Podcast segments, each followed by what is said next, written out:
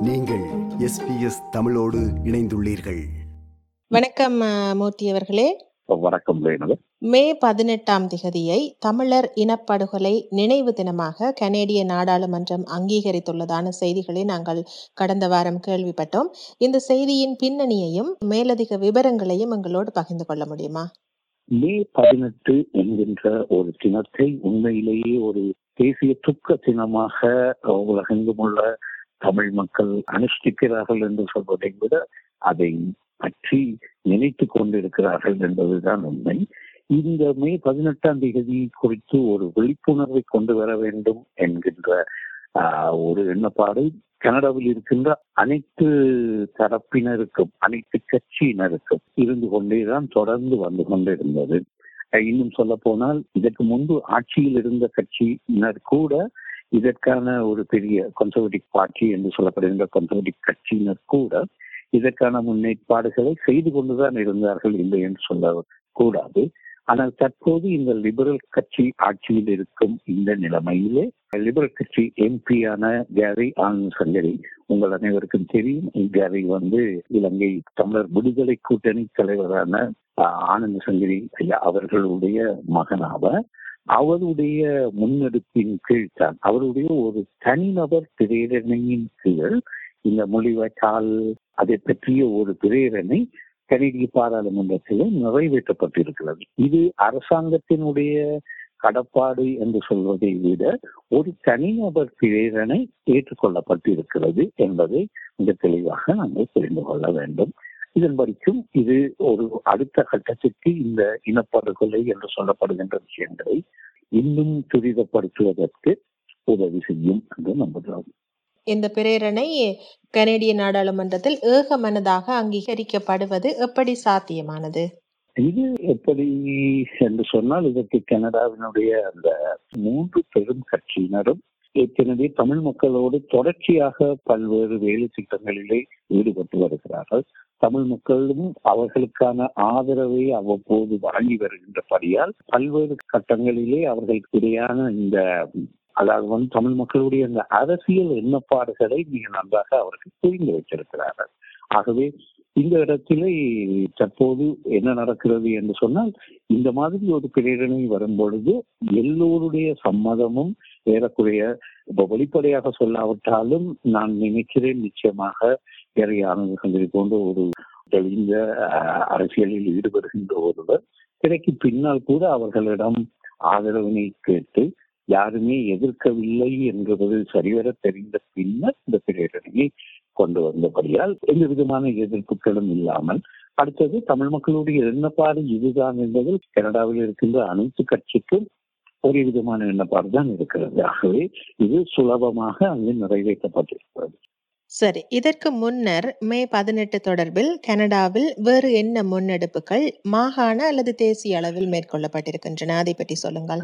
நிறைய நடந்திருக்கின்றன நிறைய நடந்திருக்கின்றன. சில ஒவ்வொரு அதாவது வந்து மாகாண அளவில் சரி உள்ளூராட்சி அளவிலும் சரி பல்வேறு திட்டங்கள் பல்வேறு நடவடிக்கைகள் செய்யப்பட்டிருக்கின்றன. உதாரணத்துக்கு பிராம்டன் நகரை எடுத்தீர்கள் என்று சொன்னால் அங்கு ஒரு இனப்படுகொலை நினைவு தூவி என்று சொல்லப்படுகின்ற ஒன்றை அங்குள்ள மேயருடைய அனுசரணையும் இருக்கக்கூடிய விதமாக இன்னும் சில தனிப்பட்ட அமைப்பினர் அதை ஒரு அரசியல் நடவடிக்கையாக எடுத்து அங்குள்ள ஒரு மிகப்பெரிய ஒரு உயரமானது ஒரு கட்டிடம். அதாவது உடைக்கப்பட்ட அந்த மொழிவாய்க்கால் பல்கலைக்கழகத்திலே உடைக்கப்பட்ட அந்த மொழிவாய்க்காலுக்கு பதில் தருவது போல இருக்கக்கூடிய விதமாக இதனை செய்து வருகிறார்கள். இது ஒன்று.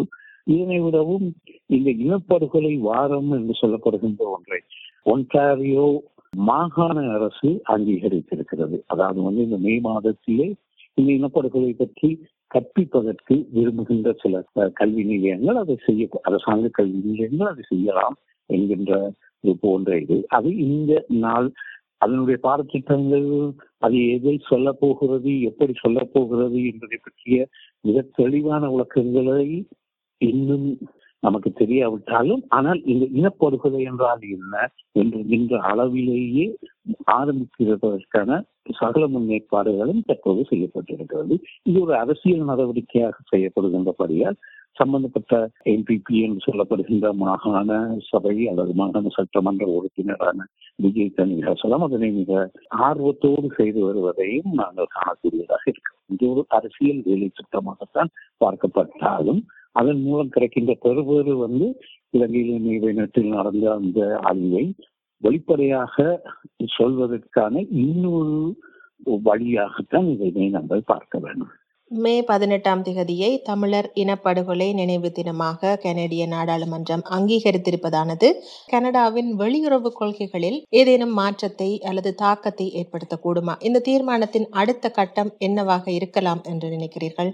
பெரியதொரு தாக்கத்தையும் இது கொண்டு வராது. இது இப்படி போட்டோபடியாலே உடனடியாக ஒரு போர்க்குற்ற விசாரணையோ அல்லது எதுவோ நடக்கும் என்பதெல்லாம் அல்ல. இது ஒரு பரிக்கட்டு என்று நான் முதல்லயே சொன்னது போல. இந்த படிக்கட்டின் மீது ஏறி அடுத்ததுக்காக செல்வதற்கான வழிவகைகளும் உண்டு.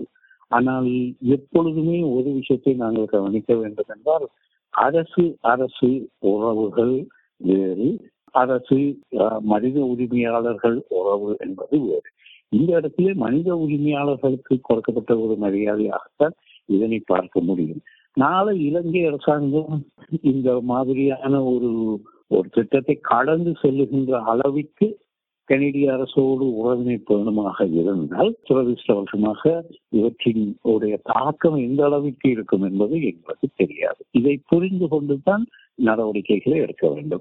இன்னும் சொல்ல போனால் இலங்கை அரசு இதனை எதிர்க்கிறது என்பது தற்போது வெட்ட வெளிச்சத்திற்கு வந்திருக்கிறது. இந்த நிலைமை இருக்கும் பொழுது வெளிவிவகார துறையில் இதன் மூலம் பெரிதளவிற்கு பாதிக்கப்படும் என்று நாங்கள் அவசரப்பட்டு நம்பிவிட முடியாது. காலப்போக்கிலே இது எப்படி? என்ன?